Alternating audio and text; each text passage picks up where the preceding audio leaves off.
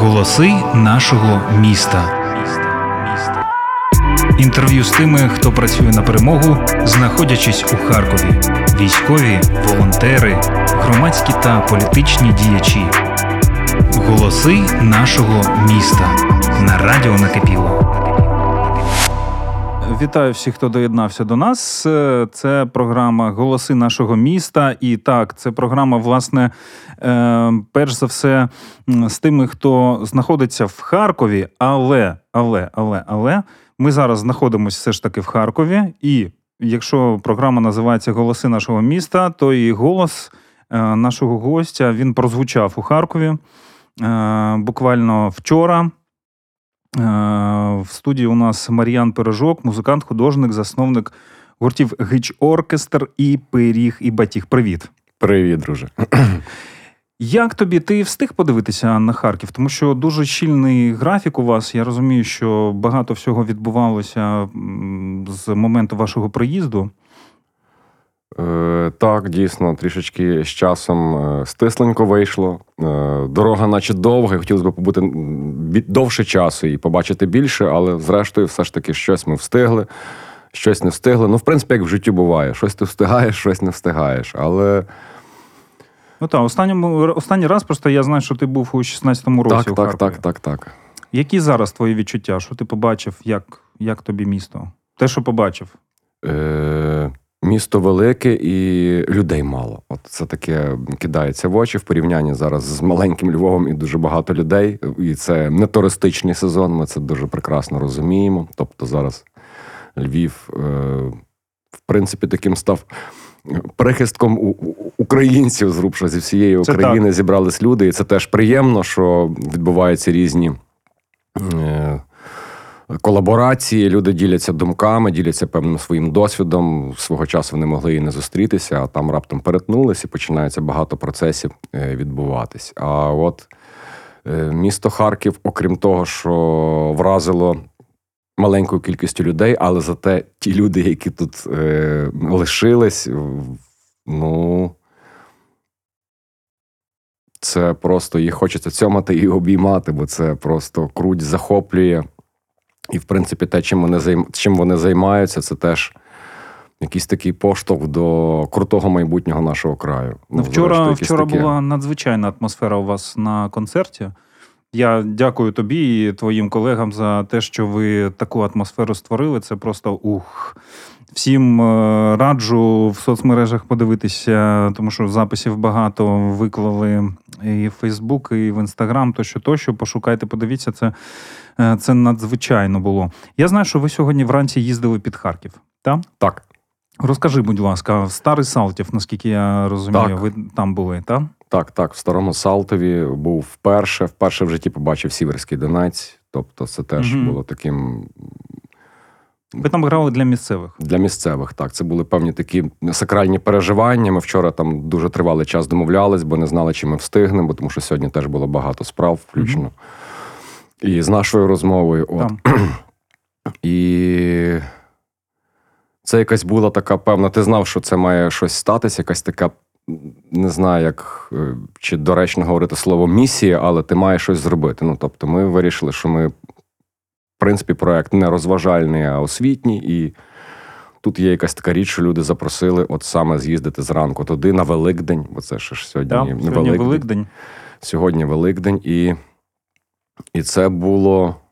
Ну, якщо брати якісь наші такі звичайні виступи, то тут е, мені наразі так дуже бракне певних слів, бо це було дуже щемко, це було дуже необхідно. Мені здається, навіть не так, як і для людей, а для якогось свого внутрішнього розуміння, що відбувається з нашим краєм, і як він міняється і зовнішньо, і внутрішньо, і взагалі ніби перебудовується якийсь певний оцей кістяк розуміння, хто ми і що ми. Тобто, це було дуже.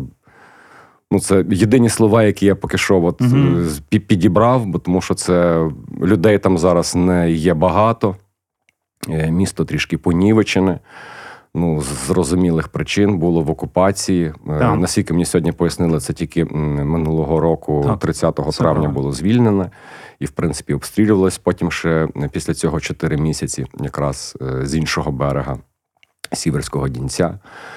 І прийшли майже всі люди цього села, бо їх небагато, і це були і, і оплески, і сльози. Ну, Настільки такого теплого прийому від маленької кількості справжніх українців слобожанських. Тобто, це якесь було не те, щоб ти собі міг навіть уявити, що ти на це можеш сподіватись. Просто як я вже говорю, це було дуже спонтанне вирішення, дуже спонтанне запрошення, на яке ми погодились, бо тому що е, наша функція і є в цьому і полягає якомога далі заїжджати на терени нашого краю. Тобто, чим більше на схід, на південь хочеться це нести туди саме.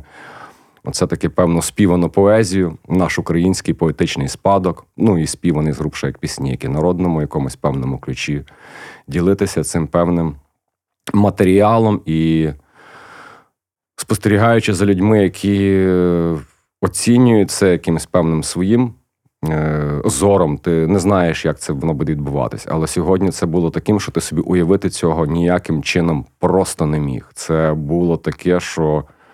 Хочеться кричати, сміятись і плакати водночас. Тут mm-hmm. хочеться якусь емоцію ем, нелюдську ретранслювати е, від цього. Тому я вирішив це просто тримати як малесеньке таке щось, коли тобі стане раптом кепсько. Це буде такий спогад, який тебе буде зогрівати. І раптом, якщо ти будеш втрачати якусь певну надію, чи будуть з'являтися сумніви. Ну, ми люди вміємо себе деколи навіть самі загнати в якісь такі певні сумні рамки, а тут щось сталося таке, наче е, відбувались жахливі речі в цьому місті. Ну, в певний період часу тому назад, а тут раптом ти дивишся, що люди просто сповнені такої, такого якогось наміру твердого іти твердим кроком у справжнє українське наше майбутнє, що воно просто, ну дуже несподівано і дуже просто вражаюче. Це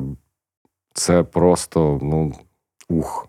Ух, і сподіваюся, я колись про це зможу якось детальніше розповісти, коли вернусь додому і дозволю собі це детальніше проаналізувати, бо тут не встигаю навіть е, бігти навіть за своїми думками, що трапилось, а трапилось дуже щось чудове і радісне, враховуючи наші тривожні і вкрай кепські обставини. Так. Ну, бо ворог не відступає і хоче нас знищити, але бачачи цю маленьку. У кубку людей ти бачиш, ну нас не знищити. З'являється тверда впевненість, а не просто надія. Тому це просто кайф. Ну дозволю собі навіть так зухвало висловитись. Дякую.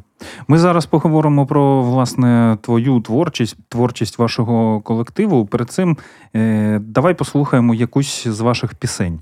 Е, Це, мабуть, буде м, щось е, з альбому співумовний Степана Роданського, бо це наразі єдиний наш е, реліз, який ми видали, альбомний. Тобто, в нас є трішки синглів, але я би рекомендував послухати оцієї кріпацької готики, і це буде пісня Гейбики. Та гейбики, чого ж ви стали? Чи поле страшно заросло, чи лемеша і ржа поїла, чи затопилось чересло? Вперед бики, бадиля сохло, самі валяться будяки, а чересло мішно віє. Чого ж ви стали гейбики? Та гейбики, ломіть баделя, ломіть його валіть направо, нехай не буде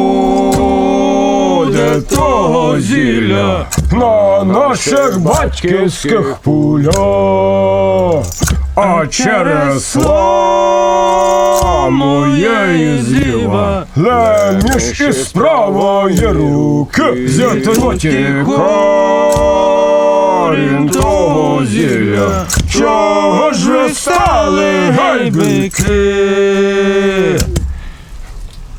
То гейбики зоремо поле, Посієм яре зерно, а спаде дощик незабаром, землі пробудеться воно, пробудеться і на світ. Гей, як дівочі ягинки зазеленіють наші неви. Чого ж ви стали, гей, бики? Та гей, бики, зерно поспіє, обілє золото поля потече, і знову медом, і молоком вся та земля, і все мене, що гірко було, настану давні роки, чого ж ви стали,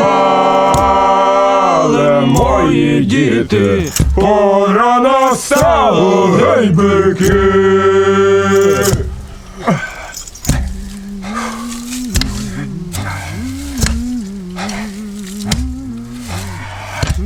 Ми повертаємось в студію, і я нагадаю, що з нами Мар'ян Пирожок, музикант-художник, засновник гуртів Гич Оркестр і Пиріг і Батіг. І, власне, Пиріг і Батіг перебуває прямо зараз в Харкові. Правда, ви можете нас чути за декілька днів після того, як він тут перебував, але ви можете подивитися, як це е, відбувалося в записах. І ще хочу сказати, що окрім того, Пиріг і Батіг звучить на радіо накипіло. Е, Тож е, ви можете чути е, творчість цього надзвичайного колективу в нашому етері. Розкажи, будь ласка, от програма називається Замордовані Кацапом, правильно? Так. Розтлумач для тих, хто не чув вас, не чув на Харківщині ще, можливо. В чому концепція? Я її знаю, зрозумів, побачив вчора, і мене це не, неймовірно вразило. Для тих, хто не знає, поясни. Е, основна концепція це е, ретранслювати в, сьогоднішньому нашому часовому просторі поезію е, поетів, які були тим чи іншим чином замордовані радянською владою. Тобто тут ще підпадає такий термін, як розстріляне відродження, який може бути багатьом зрозумілий, але це дуже короткий період часу саме розстріляного відродження, це 30-ті роки, середини до 40-го. І ми, в принципі, трішечки розширили цей діапазон. Тобто ми взяли ще і 20-ті роки і завершили е, стусом, який був е, замордований в якомусь нікчемному Кучино, десь на, на Росії. От. І, наприклад, Стус і Симоненко вони вже підпадали під е, зовсім інший е, термін, такий нас придушене відродження, коли вже там трішечки була відлига, і людей не, не те, щоб розстрілювали, але просто мордували довгими, довгими тюремними термінами. Тобто Стус е, свій перший термін висидів мужньо, але другий він не був здатен вже витерпіти. Ну, в принципі, тому був замордований вже в такій якійсь ниці і е, прихований спосіб. Тобто, там, це, якщо це були, наприклад, розстріляне відродження, це були відверті розстріли, а тут сталося таке, такий злочин вже. Ну, на які росіяни здатні, і це зрубша тим ж ти тим ж і проектом ти показуєш і справжнє лице нашого ворога, яке ніколи не мінялось. Мінялися завжди маски, а ми бачимо, що це ті ж самі люди хочуть знищити нашу культуру на всіх рівнях. І вони це робили завжди. І навіть ще до заснування Радянського Союзу цієї квазі структури. Тобто, просто зараз ми взяли саме цей період, який людям більше зрозумілий, бо це ми трішечки відсунулись назад. Буквально взяли, ну можна сказати, навіть це 100 років є. Тут вторгнення почалось в 22-му році. Ми навіть взяли 21 рік, бо в цей 21-му році були вбиті Микола Леонтович і український поет Грицько Чупринка. І не тільки вони. Дуже загинуло багато людей. Росіяни е, дарма часу не гаять, вони вбивають, вбивають і нищать. Е, крім того, ми б ще хотіли в цей проект долучити навіть трішечки е, кримської е, поезії. Принципі, тоді е, радянський, туди е, радянська влада дійшла раніше, аніж на терени України. І знову ж таки, ми зараз заговоримо про такий певний важливий важливість е, культури, яка ніколи не була поза політикою.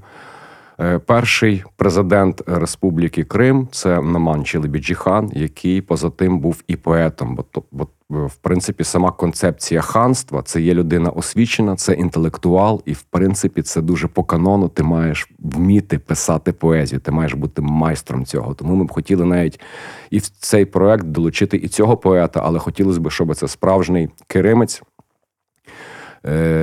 Ну, якусь колаборацію створити. Думаю, скажу зараз такий маленький анокс. Хотілося б ще його долучити. А він був вбитий ще у 1917 році. І в самому Криму було теж своє розстріляне відродження, але це дуже важко дослідити. Так як це був півострів, то росіяни вирішили не витрачати кулі, вони просто вивозили людей в море і скидали їх з корабля. Тому там є дуже знимочки, такі їх небагато, але в принципі. Та як Крим це Україна, хотілося б і цей наш маленький шматочок краю, півострів наш дорогоцінний, який, я сподіваюся, ми скоро звільнимо. І хотілося б його теж долучити до цієї от програми.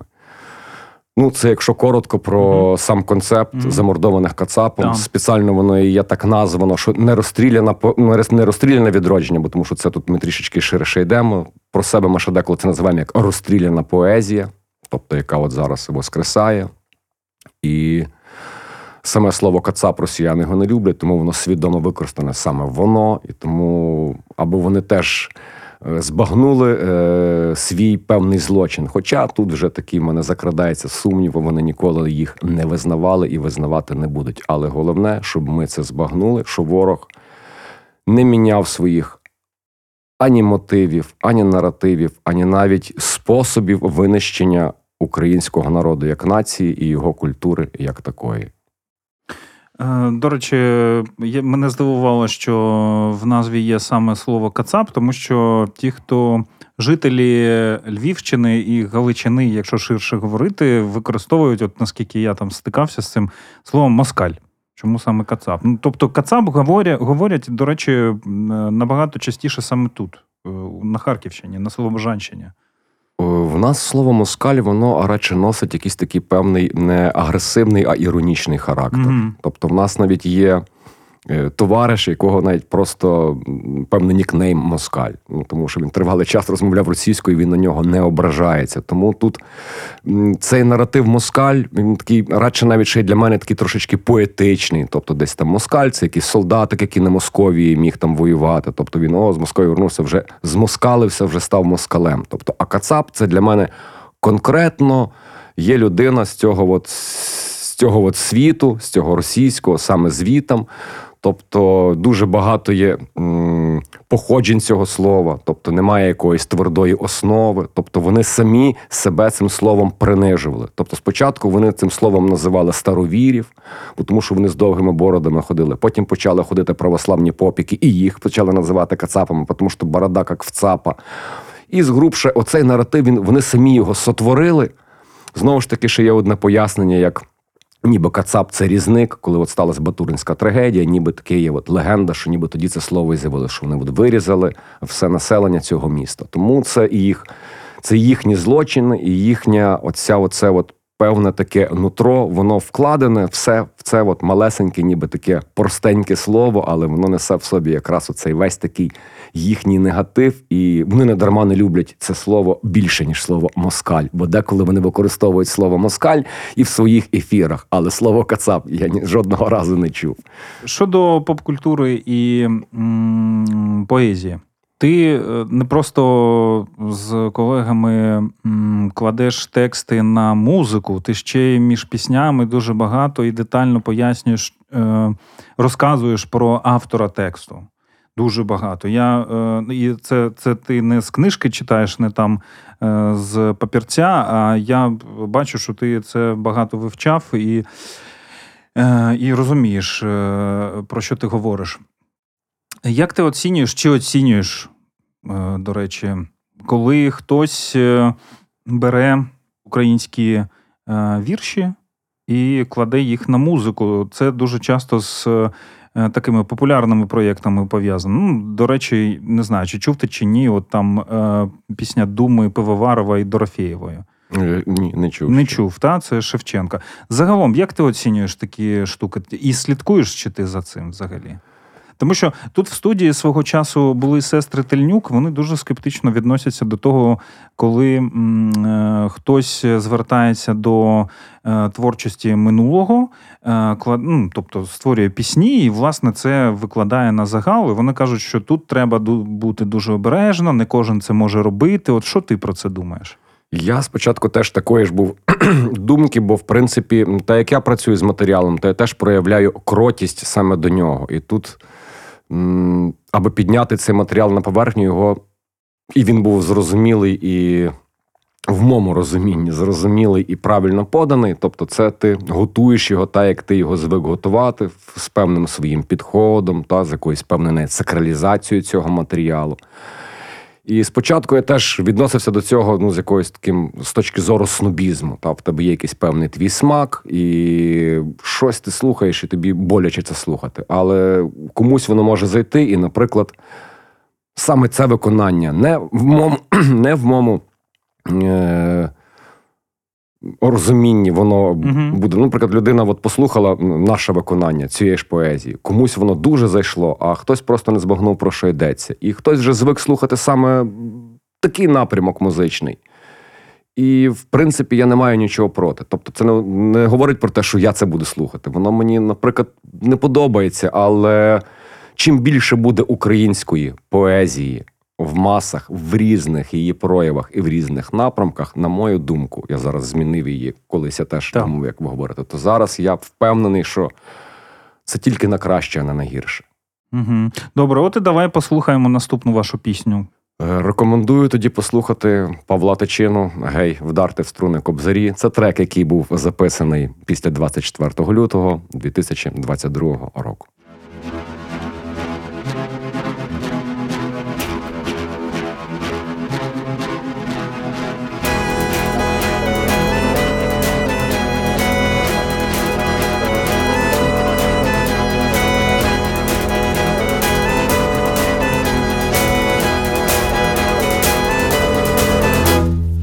В струни кобзарі, натхніть серця піснями, Вкраїнські прапори вгорі, мов сонце над степами. Гей, рясно всипте цвітом шляху, дзвони задзвоніте, Вкраїнське військо на полях, іде славою побите.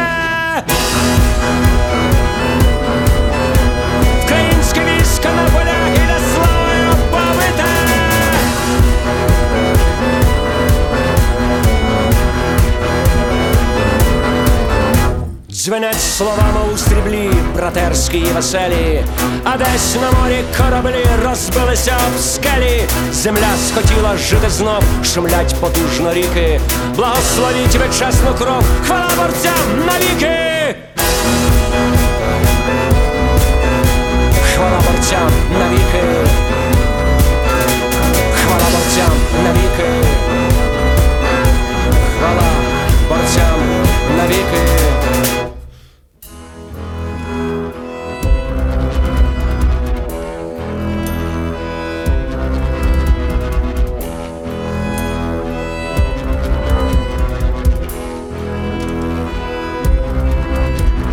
Хвала борцям, що на зорі лягли в холодні ями.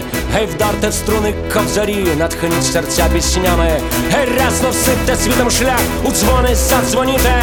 Українське військо на полях і на славою повите.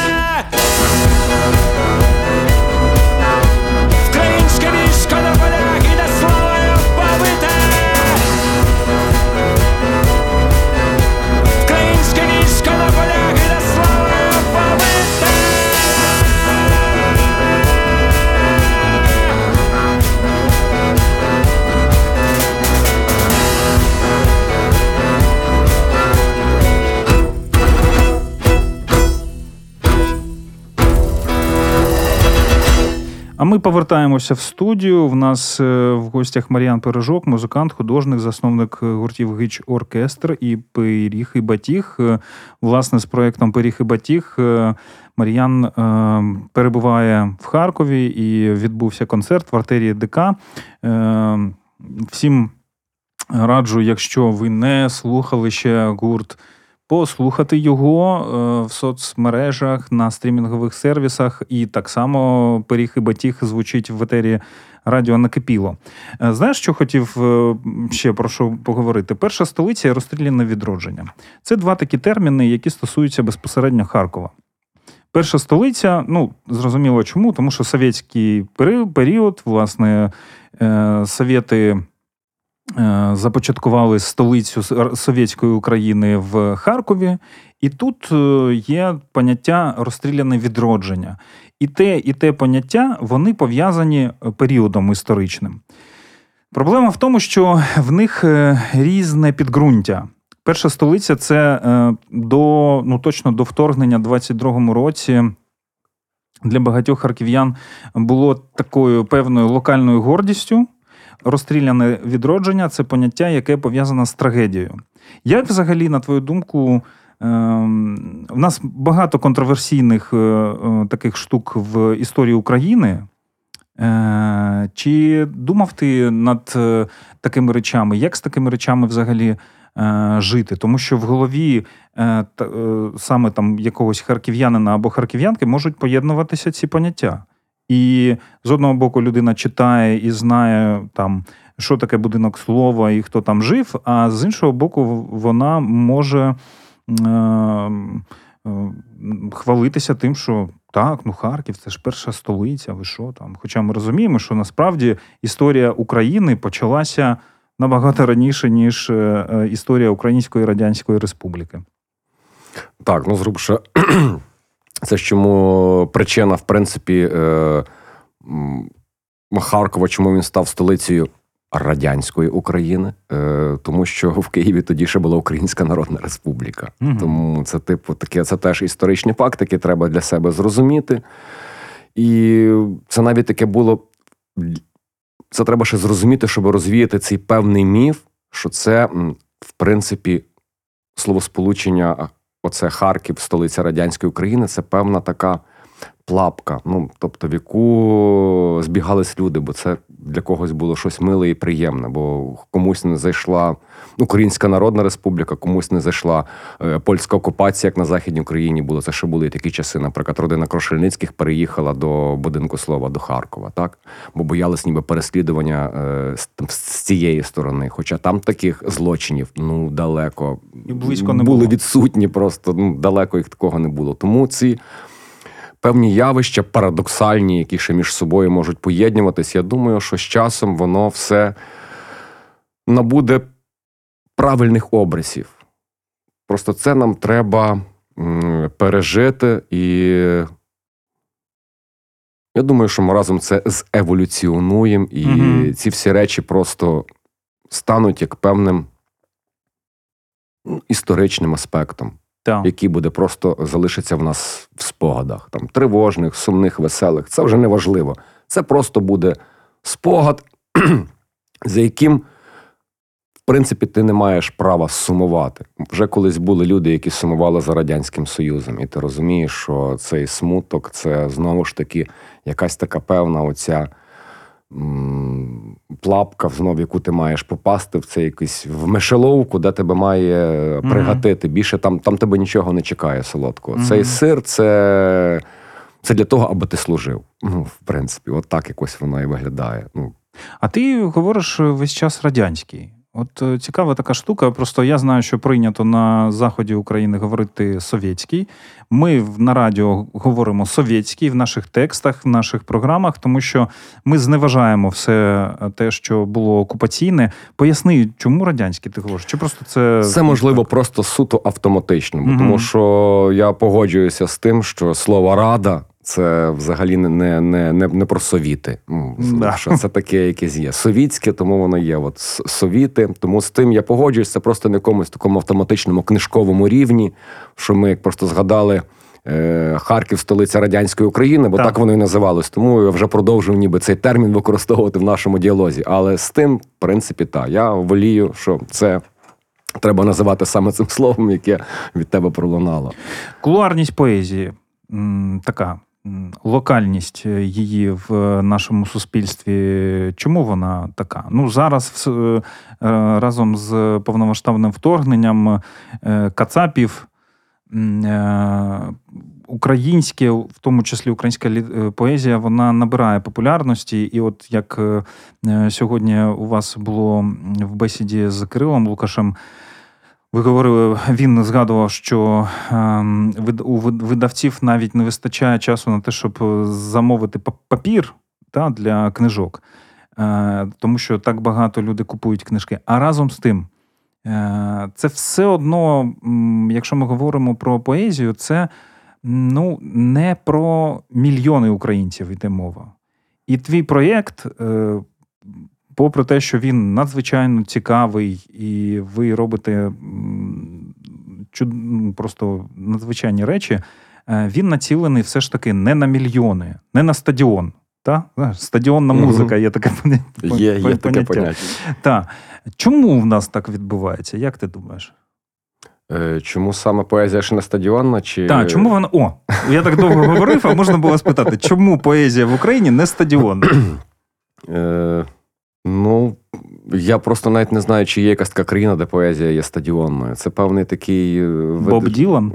Боб Ділан згрубша так. Ну, тут так, це один з небагатьох поетів, в принципі, який є стадіоном. Ну і Нік Кейв теж в нього поезія дуже крута, і він теж може, в принципі, зібрати стадіон. Але там є ще певний, певний музичний такий підхід, який вже людям був знайомий до цього. Та? Ну, ми говорили тільки що.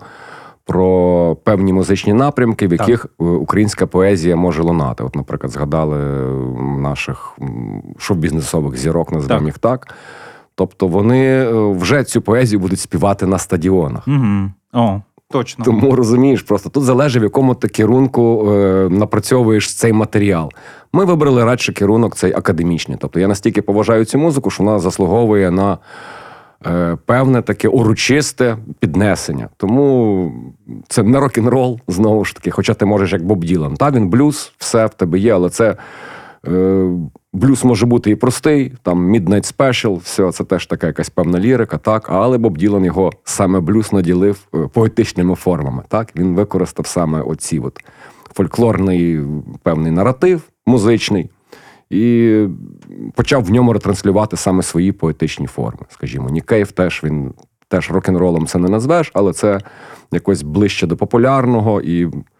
Це колись були напрямки, в принципі, це вже людина з світовим ім'ям, і це завжди була поезія, дуже крута. Ще на 80-х. Я, наприклад, фанат Ніка Кейва до Bad Seeds. Це був такий проект Birthday Party. Це круті, просто вишукані поетичні форми, крута музична подача. Тобто, це якісно і круто.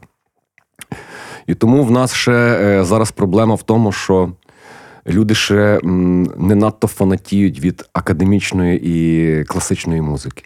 Тобто всі звикли ще до якогось Чайковського, десь там туди, є якісь ці знову ж таки російські наративи Мгм. полишались. І ми ще, зокрема, ще й ніби ще й хочемо привити людям саме смак до академічної подачі. Тобто, тому в нас такі інструменти, як гобой, фагот, тобто гобоїст, на жаль, не зміг приїхати з нами. Тобто контрабас, скрипочка, ще в нас є тромбоніст. Тобто проект у нас такий, що він е, має е, такі певні речі, що коротше, ми не є сталою якоюсь певною одиницею, як, наприклад, є якийсь бенд, де є певна кількість людей, і вона от виступає і грає там конкретну таку от музику. Ми, в принципі, готові розширятись. Деколи, наприклад, коли немає змоги всім зібратись, ми навіть ретранслюємо це там деколи і в дуеті там з Маркіяном удвох. Тільки гітара, і скрипочка, і в принципі теж. Бо поезія настільки самодостатня, що ти її можеш в будь-якому вигляді ретранслювати, і вона не втратить свого, своєї сенсовності. Та? Просто чим більше музикантів, тим ти її вище ніби піднімаєш. Тобто, та, і можеш більше достукатись до людей, бо тому що це якась певна є вже така музична стіна, яка на тебе валить. Але поезія завжди має бути ну, на першому місці. Тут ще такий, типу, певний. Угу. е, певний догмат, яким я керуюсь, коли працюю з матеріалом. Тобто, в шоу-бізнесі як воно трішечки по-інакшому. Ти береш поезію і маєш зробити з нею щось таке, що ти вже звик робити з іншими своїми навіть формами. Це має бути хітярою. Типу, згрубше називаємо це типу таким чином. Коли я працюю, я не думаю про хітяру, я думаю про поета, який це написав. І не хочу образити ні його труда, які лишились, який був замордований. Тобто, і, і тому я обрав саме такий підхід. Е, Він довго тривалий. Ну, Тобто, ми вже ніби займаємось цим. Давно я з 2010 року популяризую українську мову. Типу, це в мене навіть була ця концепція лагідна українізація з допомогою гарних ліричних композицій, поетичних форм, доступних, не таких вже аж надто складних. Ти ніс людям красу української мови, бо вона в поезії дуже яскраво себе проявляє. Так. Тобто ти дивишся, як поети любили цю мову, вони нею впивалися просто. І кожен дивився, скільки там я зараз таке щось красиве вам вкрешу, що ви з розуму зійдете. Тому ти бачиш конкретно вже можеш навіть, якщо заглибитись дуже сильно в поезію, ти конкретно будеш впізнавати, навіть не читаючи автора, не знаючи, що це за автор, просто впізнавати його певний стиль і напрямок. Тобто настільки воно все було в нас е, підсилено індивідуалізмом. Це така була навіть здорова конкуренція поетів між біля поетів. Тобто це і товариші, і якась така. Ну, це мої такі спостереження. Я не те, що не претендую на якусь правоту чи неправоту. Це суто якийсь твій підхід. Так само ти захотів робити саме так, хтось захотів інакше. І я не маю права цю людину засуджувати за це. Ну тобто, включати оцей вже вище згаданий снобізм, чисто смаковий. Так, мені це може не подобатись, але воно може робитись певним таким чином. І тому, в принципі, стадіонна поезія в нас згрубша починає виходити на певний свій рівень, так? І сподіваюся, що і поезія ще вийде на рівень академічний і симфонічний належним чином теж свого часу. Тому що е, почитав останнє інтерв'ю е, Валентина Сільвестрова, це крутий український композитор, який так свого часу навіть писав музику на російські твори, але в останньому, в останньому своєму інтерв'ю він просто я з ним розділив думки і аж подумки заплакав від його слів, наскільки він оцінив музичний талант Стуса, наскільки ця поезія сама диктує тобі музичні форми. Я думаю, вау, це Сильвестр теж такої ж самої думки, як і я. Дуже високо оцінив поезію Володимира Свідзінського. Тобто, це людина, інтелектуал е, високого рівня. Блін, і от він теж тобі розповідає про українську поезію і про її музичність, і про її ну, шалену оспіваність, як з нею можна працювати, і наскільки вона багата на певні оці от музичні розміри. Тобто свого часу я теж людина, яка колись там е, пробувала співати російські пісні. Ну, тобто я теж людина, яка народилася при совітах. Тепер ми використаємо це слово. Так і є там. Воно все гуляло. Е, пробував навіть і російських поетів якихось колись брати, там співати. І воно насправді настільки примітивно. Тобі не цікаво потім вже вертатись, ти дивишся, наскільки там е, оце от надута і роздута оця велич. Ну, тобто, для мене Єсенін це просто е, блатняк, а протоблатняк це Пушкін. Ну, тобто там настільки все примітивно, це багатство слів, я не знаю, звідки взялася ця от якась така. Е, ну, це фікція, і, і в принципі, ну. Шарлатанство, я б це навіть таким чином назвав. Знову ж таки, вчора вже на концерті згадував, що коли Котляревський видав свій перший, ще правда, не повністю Енеїду, а так би перше видання, ну яке не було ще повно, бо він ще й дописував, це був 1798 рік. А Пушкін народився рік по тому. Тобто, в нас вже є не просто українська поезія, а я б сказав, навіть українська панківська поезія, бо тому що це діалектизмами чоловік просто іронізує. Енеїду Вергілія, це ж з розуму зійти, наскільки це виклик світові, не те, що ну, загалом таким. Ну тому воно якимсь таким чином собі напрацьовується. Ну, Десь так. Забрів я вже бачиш в такій ніби. Ні, клас. Ну тут е, мені, як на мене, дуже важлива думка, що дуже багато про це говориться, і в в загал йде, е, йдеться думка, що немає. Е, Як дехто в нас там любить час від часу говорити в суспільстві там маленької культури, великої культури, є культура, і наша культура це культура, як і культура там сусідня, там е, чеська, е, угорська, польська, тощо, тощо, тощо. І треба, в принципі, відходити від цих наративів, що там велика культура, маленька культура. Та це просто культура. Культура. І тим більше те, про що ти зараз говорив, про Котляревського. Ну, давайте, давайте любити і любити своє, пам'ятати своє, і, і, і е, не розгодовувати в собі е, е, надмірну велич. Так. Викреслюємо пиху. О, топ. Дякую тобі за цю бесіду. І наостанок прошу назви ще пісню, яку ми зараз послухаємо з вашого репертуару. Е, Це буде знову Павло Тичина, так як ми сьогодні вже згадували, що колись я теж працював з формацією Гич Оркестр, і колись цю композицію ми виконували е, на концертах разом з гичами, але так склалось, що записав її з пирогом і батогом. Тому я думаю, буде справедливо, що саме ця композиція пролунає в кінці. Це знову ж таки Павло Тичина, як упав же він з коня.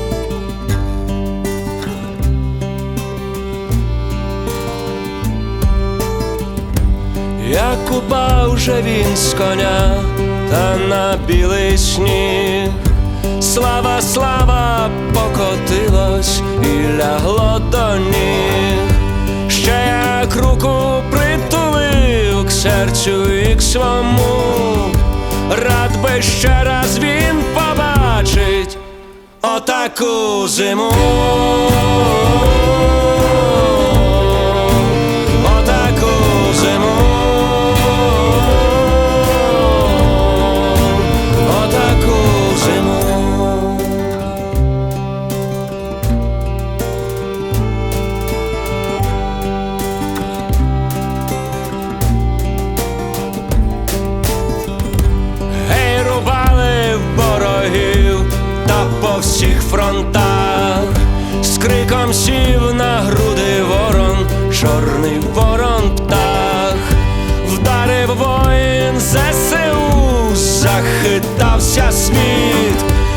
Як мера у чистім полі, славу всім привіт,